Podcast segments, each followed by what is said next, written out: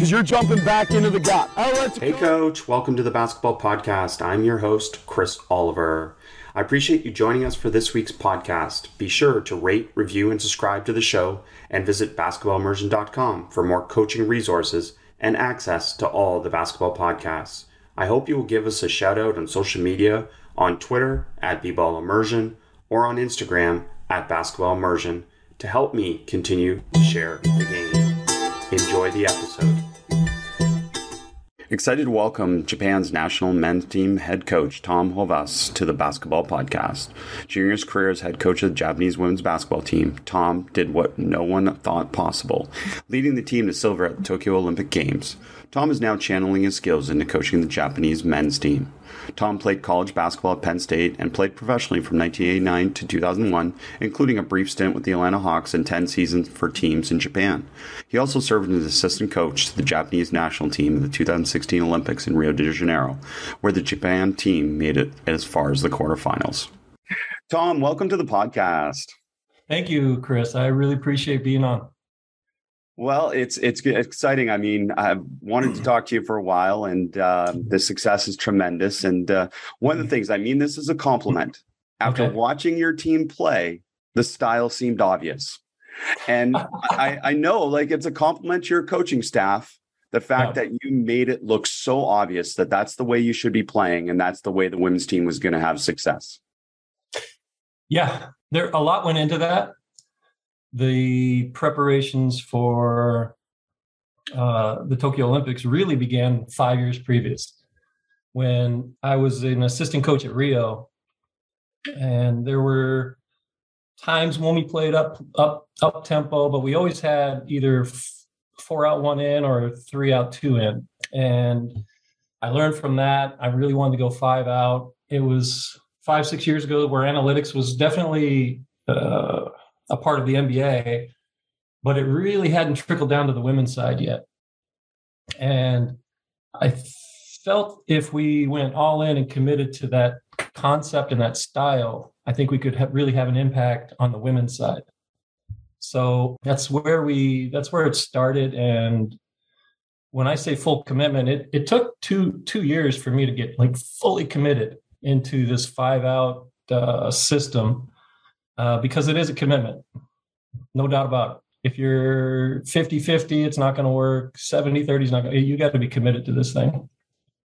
So you you say that because the women's game is still very much dominated by a post potentially, right? Yeah. So I, I really, uh, I told my team, I'm like, the the American women, Australia, China, they're playing 1980s basketball. It's just power inside basketball. Whereas we don't have that power, obviously, but we do have the quickness. We have shooters. We we can we can utilize the space and create a tempo. And the players bought in, and uh, it was it was a fun it was a fun run up until the final game. So you mentioned analytics, and that was an influence. Where were some of your other influences in terms of this style and learning how to adapt a five out system? Well, it's kind of funny. After the Olympics, somebody forwarded me a link, and it was uh, Jeff Van Gundy. He had said that watching the Japanese women basketball team was like a baby of the Houston Rockets and Golden State Warriors. and it's he was spot on because I I really love this was obviously three four years ago where Golden State was number one in scoring. Golden State and Houston actually had the same efficiency. They were the they were the leading scorers in the NBA, but they went about it completely different. Golden State was the had the most passes in in in the league. Uh, Houston had the least amount of passes. Houston had the the the most amount of on ball screens. Golden State had the least amount. I loved the passing use of space of Golden State movement, backdoor cuts.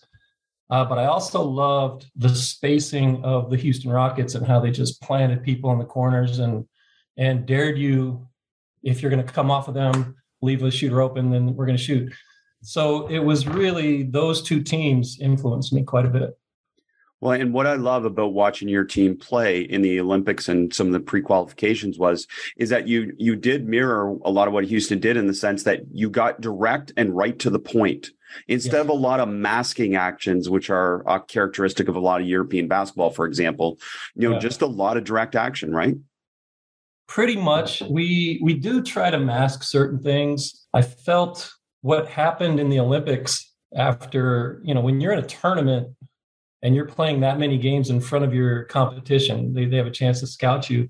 Towards the end of the tournament, uh, America, for example, they just switched everything and they really turned us into almost a one-dimensional team. And that's something that we're still battling to this point on the men's side. Teams that completely switch everything and they have the advantage on size and length. How do you attack that? So it was teams that didn't switch, we really we really uh, attacked and we got to the paint and we were able to play our game. But when when teams are switching and they have the size advantage, it's finishing in the paint. It's it's secondary cuts. Um, how do you how do you utilize those types of things? So it did look a little bit more direct than what we wanted in the Olympics, um, but we really we really wanted to work the ball and and get some movement and then attack. Is kind of our philosophy and we'll dive into some of that movement and some of the i mean just a great basketball to watch but you know you talk about the usa game in particular and that's where there were a number of boomerangs and attempts to be able to obviously attack the big matchups create space for speed and try and drive that matchup but uh, yeah. you know talk a little bit about the advantage of that and the challenges of that as you search for this uh, new method potentially well so to be perfectly honest with you uh, rui machida who had an unbelievable tournament went on to the WNBA um, she wasn't in my mind, she wasn't going to be my starting point guard. It was it was Motohashi who in 2019 was the MVP of Asia. She's a scoring point guard. She can pass. She can finish. She can shoot the three. Uh, she tore her ACL seven months before the Olympics, so she really battled hard and rehabbed, and she became my backup point guard. But I, for five out to really win you an Olympics, I think the point guard needs to score. I think you really have to put pressure on the defense from every single position. And America's because uh, we played them in group play, and we we actually played them pretty tight in group play. Um, and they they made adjustments for the championship game, and they they sagged off of Machida, and she couldn't get into the paint, and they were denying our shooters. So what what I did was I when, when I stuck Motohashi in, she just she just lit it up. So she went, I think she was four for five from three. She had 16 points. She was our leading scorer because she's a point guard that can score. And I think if she was if she was healthy, I don't know. I don't think uh, America could have played that defense that they played because they would have been they would have had a hard time containing her. Well, that's interesting because the blueprint to stop a five out like yours is obviously to not help and to switch right. everything. And right. uh, you know, America was one of the few teams that did it or could do it. Yeah, yeah. With I mean, you've got A'ja Wilson who can move her feet. She's long.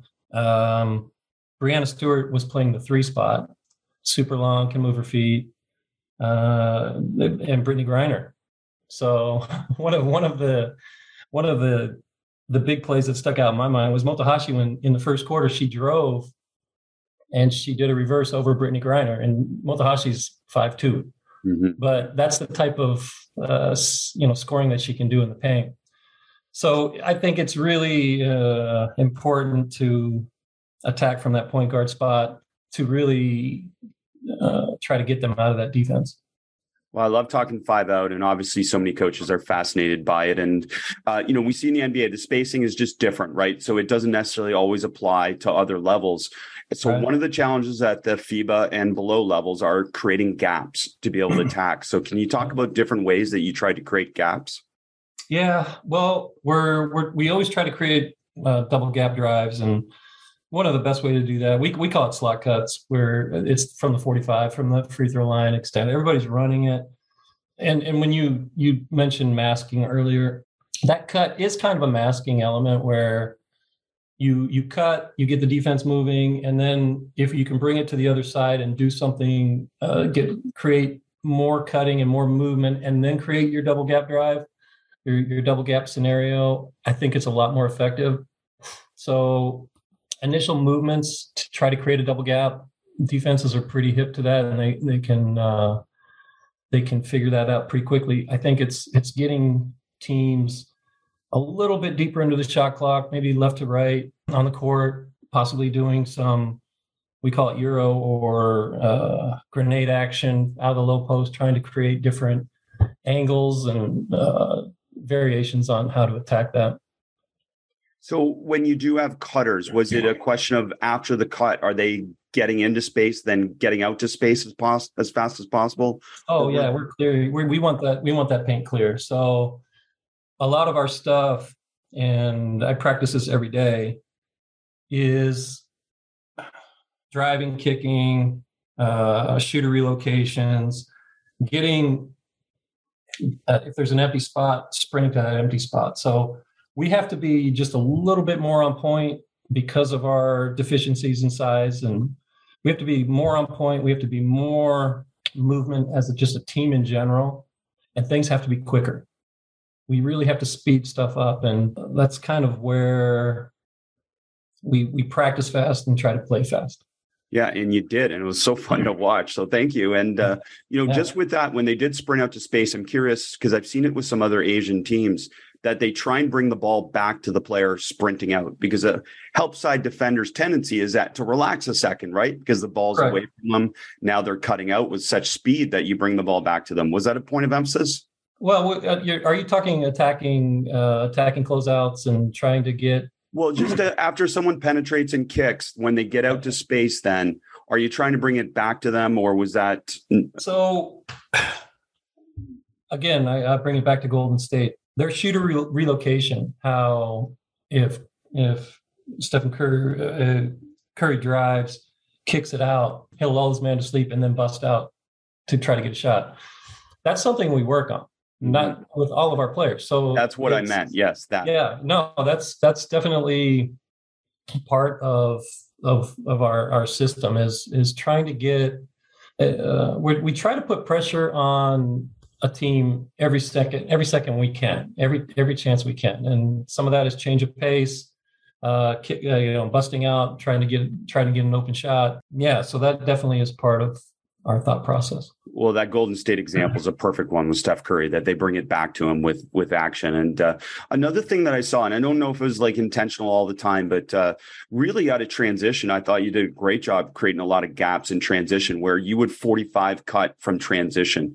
Was that a deliberate action, or was that a play call, or was that just a read decision? Uh, so with with the women's team, we had so much prep time I had five different uh, transition sets, and we would change it during a game. We would change it uh, depending on uh, what the other team is running. Uh, so we had several different options out of that.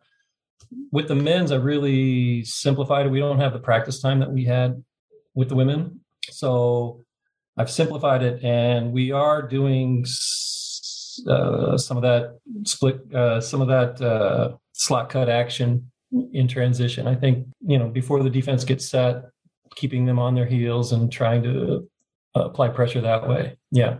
So some of that definitely is yeah, it was really good to watch. I'm glad you're doing it with the men's team. I haven't had a chance to watch your men's team yet, but uh, um, you know the other part that uh, goes with that is is just play calling in general. And I think you referenced this in a few articles that uh, you did have a lot of little set quick actions after you modeled after the NBA, right? So I'm curious, what type of play calling system did you devise to be able to call those plays as quickly? So I'm I'm terrible at calling plays. I've had uh, I didn't want to be like the NBA where um, I try to disguise it as much as possible. We used a lot of Japanese terms.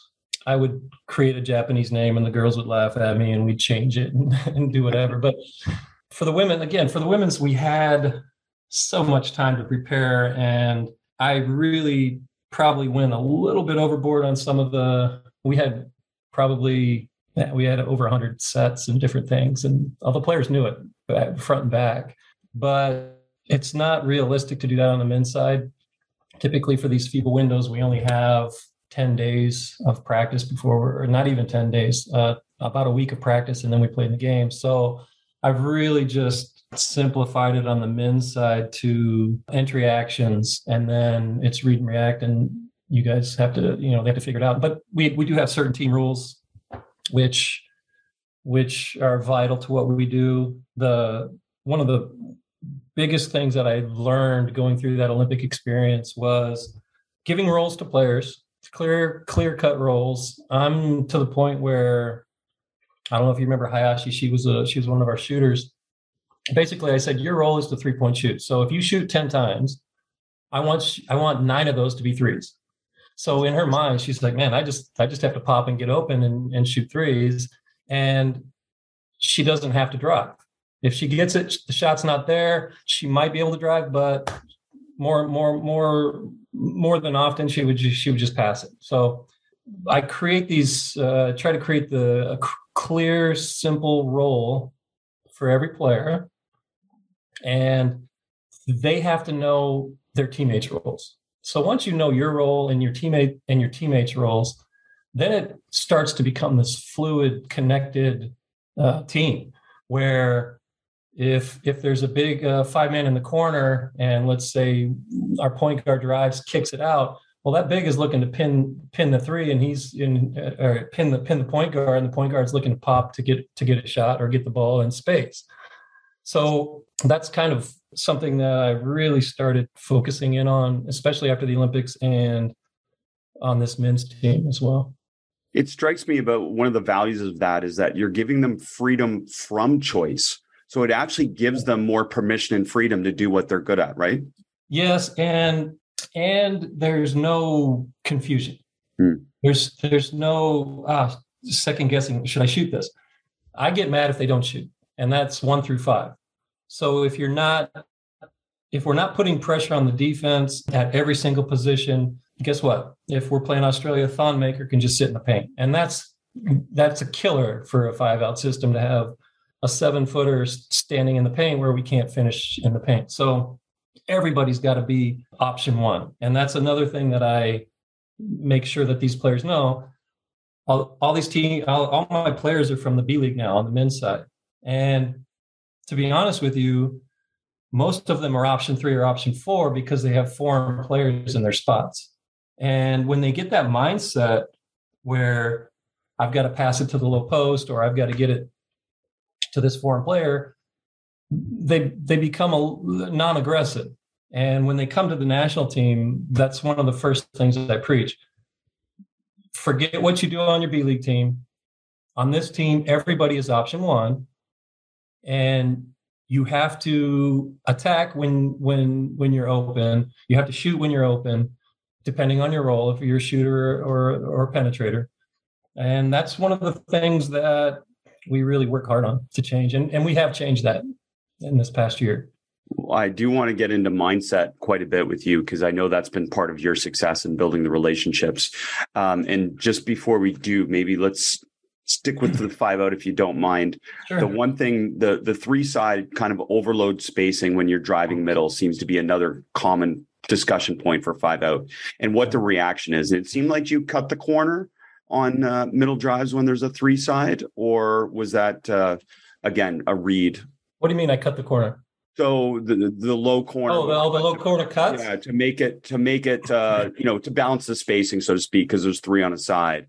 Um, no, again, that depends on what player's in the corner and the role of that player. If it's a knock dead shooter, they're gonna they're just gonna stick to that shooter, and the defend the, the defender's not gonna sag in. Cutters cut and shooters hold. But we we do have a role, and uh, it's our secondary cutting. So if we're always we're always watching our defender's head. If they looked at the ball, you you always have a green light to cut. But per role, and and our point guards know this. If if our knock dead shooters in the corner, she's probably not going to cut. But if it's our two man who's a little bit lengthy and long, she you know she has the right to cut. So, but that's something we practice all the time, and it's a feel. Guarding that is is is really difficult to guard if it's done properly and, and it's timed right. Well, I love it because again, it creates a you know there's a spacing template but within that template there's a whole bunch of decisions that make yeah. it not not predictable in any way right so that's that was something i was very pleased with uh, at the olympics so Diana Taurasi, I, I, coached her back in 2012. I was uh, a volunteer assistant coach with Phoenix Mercury for a year and a half, season and a half, and I got to know her a little bit. But after the Olympics, right after our championship game, she came up to me and she said, "Man, you guys are so hard to guard. We don't know what you're going to do." And I and I told her, I was like, "That's because we don't know what we're going to do. We we're we're reading and reacting to what you guys are doing." And she said it was one of the most difficult things for them in scouting because there was no template, there was no sets, and there was no set plays. And for a national team coach or national teams in general, you have these tournaments where, like I said earlier, you're playing five to seven games in front of your who, who you could possibly be playing against next, and it can't be it can't be sets. You just can't you can't you can't run sets because they'll defend it, they'll scout it, and they'll stop it. So for me, it's all about putting the right players in the right position and having those players make the right decisions. Well, and more often than not, they did. And uh, you know, the part that made you guys less predictable was, uh, you know, the the go screens, the slips, the rolls, yeah. and then the follow screens or the rescreens. That's what I loved seeing. Is like yeah. sometimes it was a rescreen, sometimes it was someone else following with a screen, and it was just made it really hard to guard. I imagine.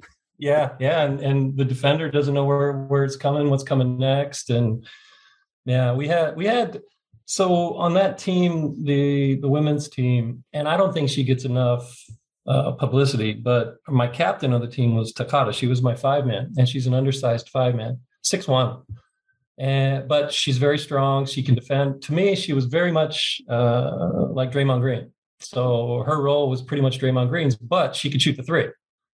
So she was a great decision maker. She knew what her role was she knew when to screen, where to screen, angles, and she could pick and pop. So she was uh, she shot 53% from three in the Olympics, and she was putting up I think four four shots a game, and that was that was a killer when you have a five man who who can who knows the game, high IQ, can pass, but she can also shoot and, and stretch the defense. That that was complete key for us. And how did you get her or some of the other players that set the on the ball screens or on the ball actions to balance between, you know, again, ghosting it versus setting it and rolling it? Because again, it seemed to be very difficult to decide what they were going to do. Uh, some of that was scouting. So America like to switch a lot. So we, when teams switch, we we tried to do a lot of ghost actions. And if if teams started going under our point, uh, going under Rui Machida, then it would be a, a screen rescreen scenario, trying to get her going downhill a little bit. So some of that was scouting. A lot of it was, again, just the player decision making. And that was based off of months of prep. It was great. And I mean, I think everyone can picture if they haven't watched your team, when they go watch it, they'll see kind of the blend of the Houston Rockets and a little bit of Golden State. And yeah, yeah it's it, it's it's awesome. It's really obvious when you said both those. It's like, oh, okay, yeah, that makes yeah. sense. yeah, Jeff Van Gundy, when he said that, he he blew my mind because I spent two years preaching that to my players, and when he when he said that, I was like, man, there's a reason that guy's where he's at right now. So he's he's a pretty smart guy. I think recently he spent some time with Golden State as well. So did that add uh, some extra little tricks to your uh, bag? Uh, yeah. So Golden State came. Uh, they came to Tokyo for the the NBA games uh, last month, and yeah, they they didn't they didn't really have long practices. It was more of kind of shoot around, getting getting their feet on the ground after a long flight. But I had a good chance to talk with Steve Kerr. We talked for about 15 minutes after after his practice, and he he was he was very complimentary as well. He he said, "I loved what you guys did in, in Tokyo," and I said, "Well, you should because it was your it was mostly your stuff." And he, and he said. Uh, he said, "You know, I thought I saw some similar stuff there." so it was it was it was a fun conversation. Hey, coach, a brief interruption from our podcast to tell you about basketballimmersion.com. Get the most out of yourself and your players. Since 2014, thousands and thousands of coaches have become members of our community. We would love for you to join too, but don't just take our word for it. Listen to what a recent new member told us. I subscribed to Basketball Immersion on Monday. What an awesome site. Beats the crap out of Netflix. And here's what a long term member told us. BDT and eliminating the fluff has been the reason we have become successful as a program. A basketball immersion membership has been our secret weapon. What are you waiting for? It's time to next level your players and team. Join our membership community at www.basketballimmersion.com. We look forward to sharing everything with you. Uh, it's a heck of a compliment for sure, and uh, yeah. it's fun to watch you do some of the similar stuff with the men's team. And before we shift a little bit, uh, I, again, I may be wrong. It seemed like at times some players were using the tagging up concept of getting on, on the high side on offensive rebounding. Was that was that deliberate? Uh, it is, yeah. yeah. Yeah. But not all players did it all the time, right? It wasn't a complete five players. Well, are you, you're talking women's team, huh? The women's team, yeah. Okay, so women's, no, women's team, I wasn't implementing tagging up at that time.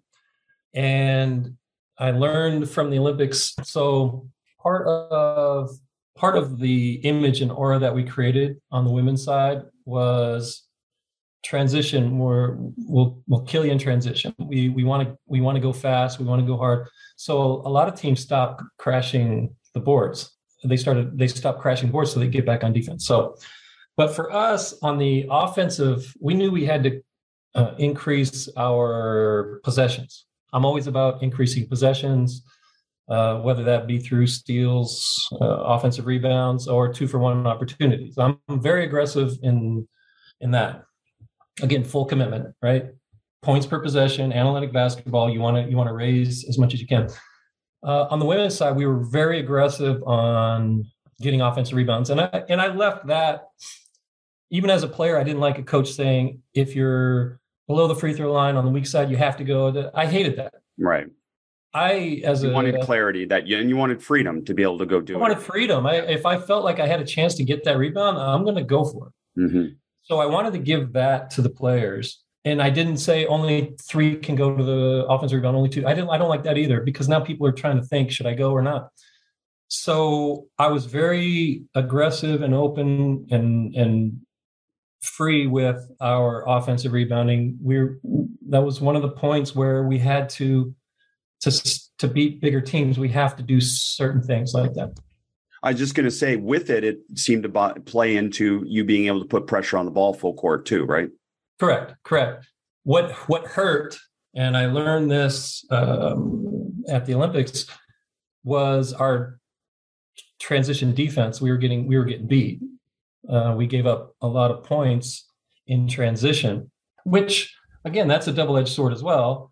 We could not be aggressive on the offensive rebounds, come back and slow the game down, or be aggressive on the rebounds. Okay, they come in and they get they get two. We're getting the ball right back in, and we're going at them again. So the pace is picking up, and that's something that we wanted to do. Uh, David so, Arseneault and Grinnell somewhere are kind of nodding their head. yeah, right. Right. And so that that's as a team that's small, you have to do that. Mm-hmm. You're going to give up. You're going to give up buckets under the rim, but they have to get back 94 feet to pick you up and stop you. So there's give and take with that. Uh, but on the men's side, uh, I I didn't. I felt like we had to shore up our transition defense, and try this offensive rebounding system. So I started implementing the tagging up on the men's team, and it it hasn't increased our offensive rebounds. It hasn't. It, it's it hasn't hurt it. It just hasn't increased it.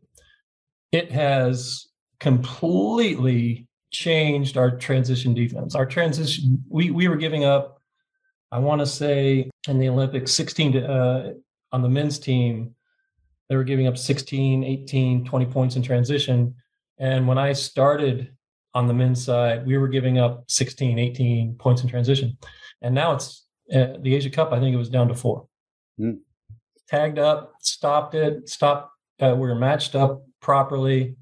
So there's definitely some some good things from that.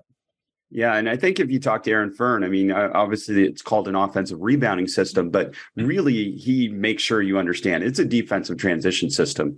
And uh, yeah. I think most coaches that have used it now do see that value of that more than anything.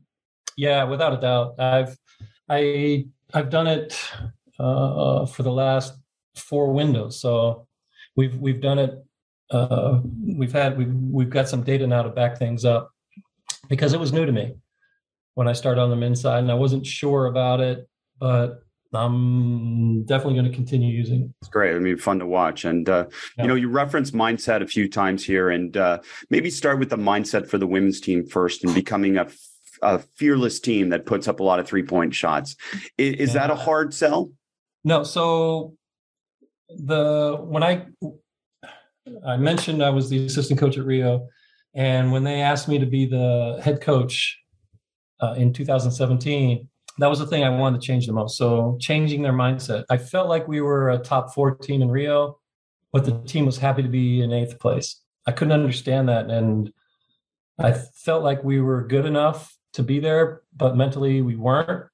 And I felt like we needed a solid goal and we needed to change our mindset. So when I at my press conference uh, when I became head coach of the women's team, I said we're going to play America in the in the championship game in the Tokyo Olympics, and we're going to win gold medal. That was my goal. Very clear, very specific, very high goal. And nobody really believed me. They were laughing, but I believed, and the players believed. So I went per, you know, I asked every player, "Do you believe in this goal?" Yes, yes, yes, yes, yes. Okay, so everybody's committed. Now we have the goal set. So how do you change their mindset? How do you how do you go from uh, being a, a little wishy washy on what we're going to do to being rock solid on focused on that goal and how do we attain that goal?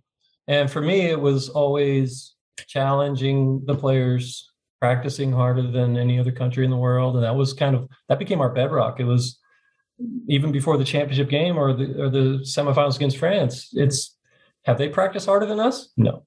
Okay. Are they a better team than us? No. So we believed 100% in what we were doing. And it was clear once the players bought in. I mean, they bought in right from the beginning, but it was it works on so many different levels. So if you have a bad practice, I would I would ask the captain in front of everybody, Captain, is this practice going to get us to the gold the gold medal in the Olympics? And she's like, no. I'm like, okay. So we have to change and we have to bring it. We have to raise this standard. This is not enough. And it was it the players realized it and it wasn't just me uh, barking orders. It was the players 100% bought in to the point where after after the championship game when we lost, uh, against Team USA, who had won 55 games in a row in the Olympics, we were shocked. Hmm. That's how confident we were that we were gonna that we were gonna win. We were shocked. Tears. It was it was it wasn't supposed to end that way for us. That's how that's how bought in everybody was. That's great. I mean, you either win or yeah. you cry afterwards. That's the epitome of that, isn't it? yeah. Way. Yeah. Yeah, it really was. It was it was an amazing it was an amazing ride. No, it was incredible. It was so much fun to watch. And you you referenced a few things there, and you mentioned uh, I read some of the articles you talked about that like the Japanese women's players, for example, putting in long hours was not a foreign thing, right? It was kind of part of the culture yeah. of the game. But what you yeah. were trying to do is to get them to see beyond just putting in long hours and making it more beneficial. Yeah. So the women here just and this isn't the this isn't isn't just the national team. I'll give you it's every single team in the league. I'll just give you a, a daily breakdown of what they do. Six thirty shooting in the morning. It's voluntary shooting, but everybody does it. Eight o'clock breakfast. Uh, Ten to eleven thirty or twelve practice in the morning. I, I don't use contact. It's more five on zero, getting uh, getting our spacing done, getting up and down a little bit uh, working on new plays, and then they'll lift weights. Lunch from twelve thirty or one. We'll start practice at three thirty in the afternoon, and that'll be two hours. That's full contact, full practice. So three thirty to five thirty. After practice, the girls will typically shoot for about an hour. So from five thirty, and they'll they'll shoot until six thirty seven. Eat dinner, and then go to bed and start the day again. That's every day and that's what we do. yeah, and it's it's the culture, it's the basketball culture, uh, which uh, it has its positives and minuses. I think injuries are something, a little burnout at times, but it really creates a team of gym rats. It's crazy. I try to get them out of the gym. I was going to ask you about that because sometimes there's that point of diminishing returns, and especially in the mod, you talked about uh, analytics, and we talked about workload management being part of modern basketball as well. So I'm imagining well, you were monitoring workloads a little bit too. No, so so what I was again, this is um, I'm trying. I, I want to try to answer your question previous, which was well, he's just talking about the difference between long hours and being productive. Okay, so yeah, yeah, exactly. So what I tried to do was uh, I actually cut down the hours a little bit, mm-hmm. but it was much more focused, uh, much more attentive to details, and and it was it was more efficient, I thought, and it was focused on getting to our goal. Uh, in terms of workload management, this is again you're you're you're you're riding you're riding on the edge. It's the razor's edge. So before the 2018 world cup i had the opportunity to speak with uh, canada australia usa's director of development and, and different people within their countries. And i was shocked. They they have doctors involved psychologists to create the perfect amount of practice time, hour and a half, and they don't use typically go over an hour and a half, and everything's that way. And to be honest with you, I'm listening to this and I'm just like, well, this is our opportunity because we're going to go harder than that. We're going to go further than that, and that's our that's our advantage without a doubt. And that's the advantage of a lot of Asian countries. China, for example, I I guarantee you that they don't practice an hour and a half. and they don't practice once a day no, no, they're practicing twice a day. Uh, it, it again, it's it's. I think America can get away with it mm-hmm. because of their talent level and talent pool. I thought Australia couldn't get away with it. I don't think, and and and that was proven correct because they they they they went down a little bit once they started doing that. I think. Um, I don't think they're as deep as America, Canada. I think had the same thing. So, you know, just because America does it doesn't mean it's right. No, and generally it's not if you're trying to compete against America, is it? Exactly. So that was my whole that was that was another mindset. If we want to beat America and we practice like America, we're going to lose 100 times out of 100 times. Well, and so, play their style and do all yeah. these other things, right? Yeah. So we do everything opposite and yeah, that's that was that was what we do and how we did it. So my experience with Asian countries, I've had a few, and, and uh, you said this in an article, so it leads into this part of the conversation, which is that one of the strengths and one of the weaknesses is, is that there's an, this adherence to the rules, that they they they do like structure and they follow structure, but your goal almost is to make them less structured after they get structured. And it's this kind of dichotomy that goes back and forth, isn't it, a little bit? And that's really yeah. the beauty of what you did, I feel, is you yeah. got them to play free. Yeah, I think I think that was a big part of it as well. The the the players were amazing. I I would I would it'd be hard pressed for me to find a coach who had a, a better group of players in terms of do this and they'll do it. Do this and they'll do it. And then a year, year and a half before the Olympics, I started getting um, it was more I need your decision. Your decision making is is key to this, and I think the players just really loved that, and they really blossomed. I felt, but you have uh, you have to have you have to have that um, foundation of fundamentals. You have to have that foundation of what the team is, the team rules and the team concepts, and knowing your roles, knowing your knowing your role, the team's roles, um, believing in it, and belief is not just uh, it's not a it's not a shallow thing. Belief is a deep, deep, deep concept, and you can tell when people believe in something with their heart, and uh, you can tell people who don't believe with their heart. A lot of unseen hours to get to that point, I know, and uh, yeah. again, tremendous to watch. And you, you referenced the men's team, and now focus on that a little bit. I mean, you don't have the same opportunity in terms of having them together as long, and some of the different yeah. things can you reference some of the other challenges on the men's side that maybe didn't exist for the women's side? Yeah, a lot of it's off the court in terms of the B League. Uh, the B League here uh, has 60 regular season games. Um, the champions of the B League typically play with playoffs and everything close to 90 games. So Japan plays the second amount of games, second only to the NBA. And again, the talent level's not there. So I'm getting these players for my window and they're right in the middle of their season. They're tired. It's it's just a different mindset. So a lot of that stuff, a lot of the the differences are off court. I was happy to find that the the men are just as focused once we get on the court and just as committed to what we're doing. So that was that was phenomenal to me.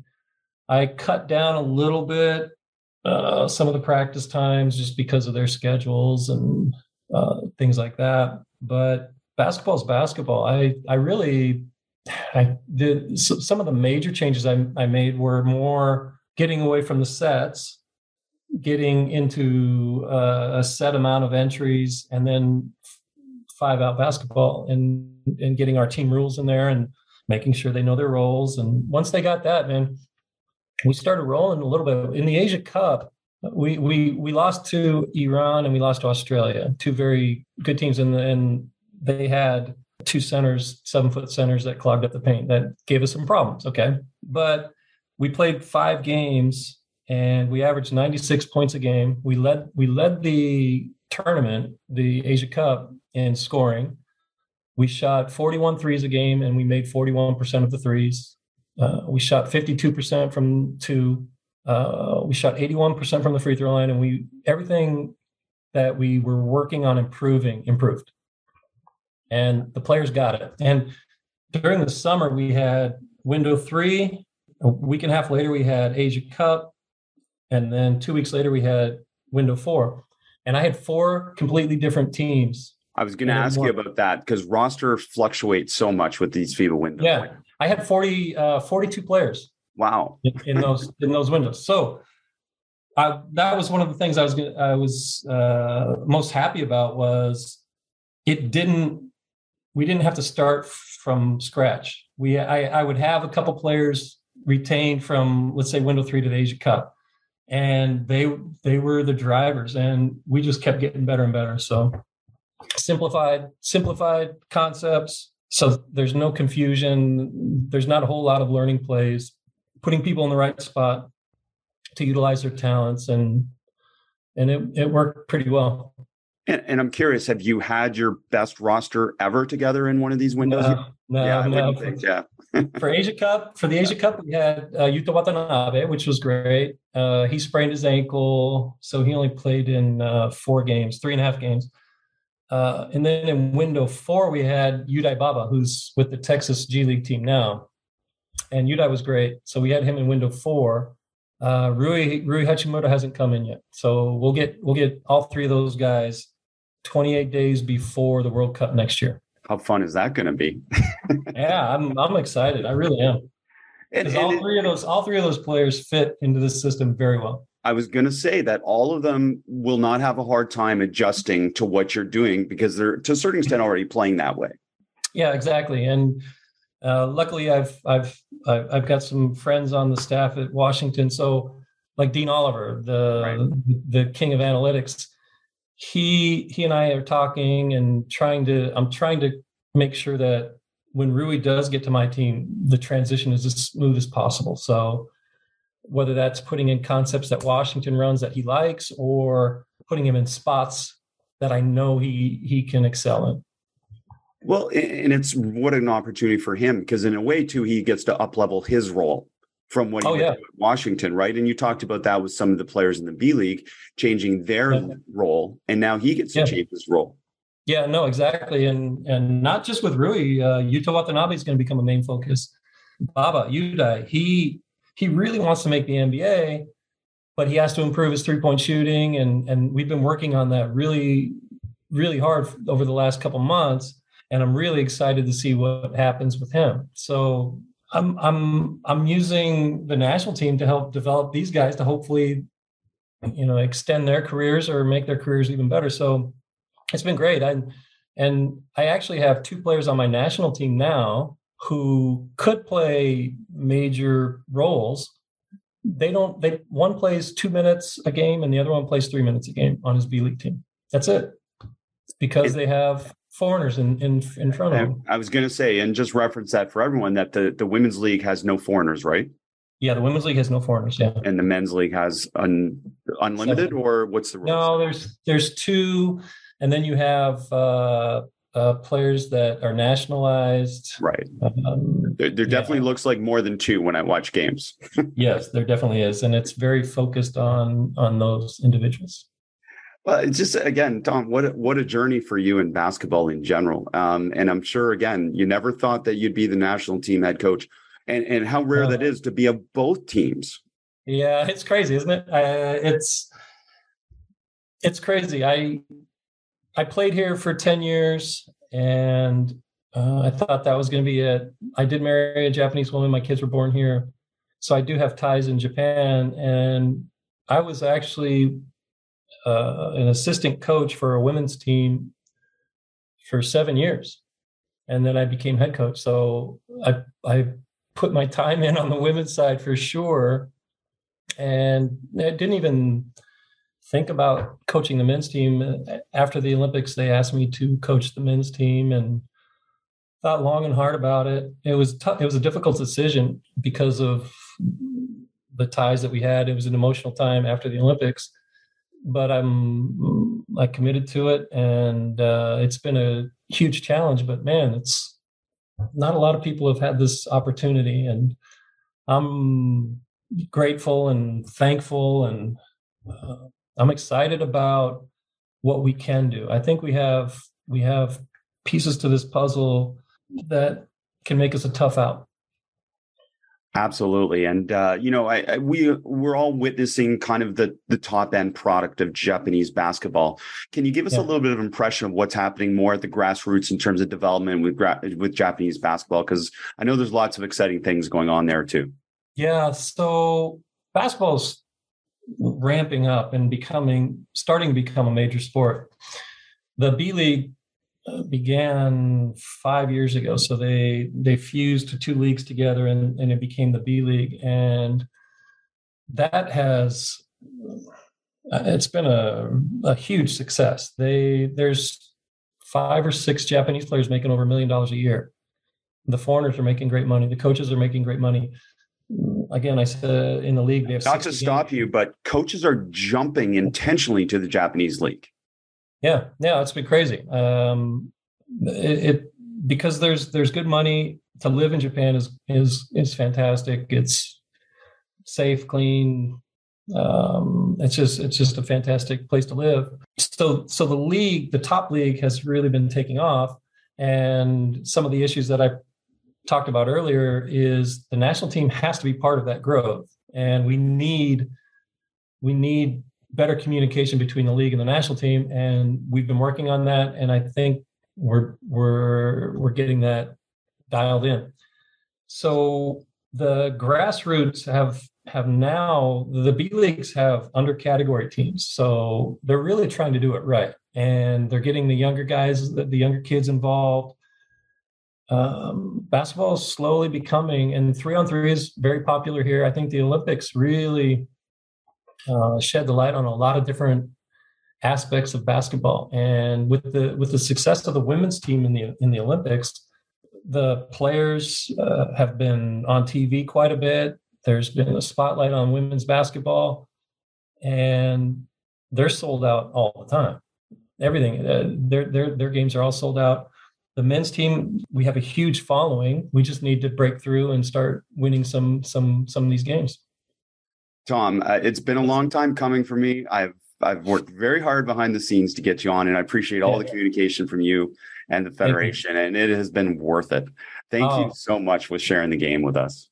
Thank you, Chris. I, I'm I'm sorry it took this long. I well, you jumped teams. That kind of was a good was a good thing, and uh, we can't yeah, say it, it, it. I it it created a, a, a like six months of just where am I at? What am I doing? And getting pulled from different directions. But thankful that you you had me on. I, I appreciate your patience, and uh, I hope I hope this was a fun talk. It was fun for me.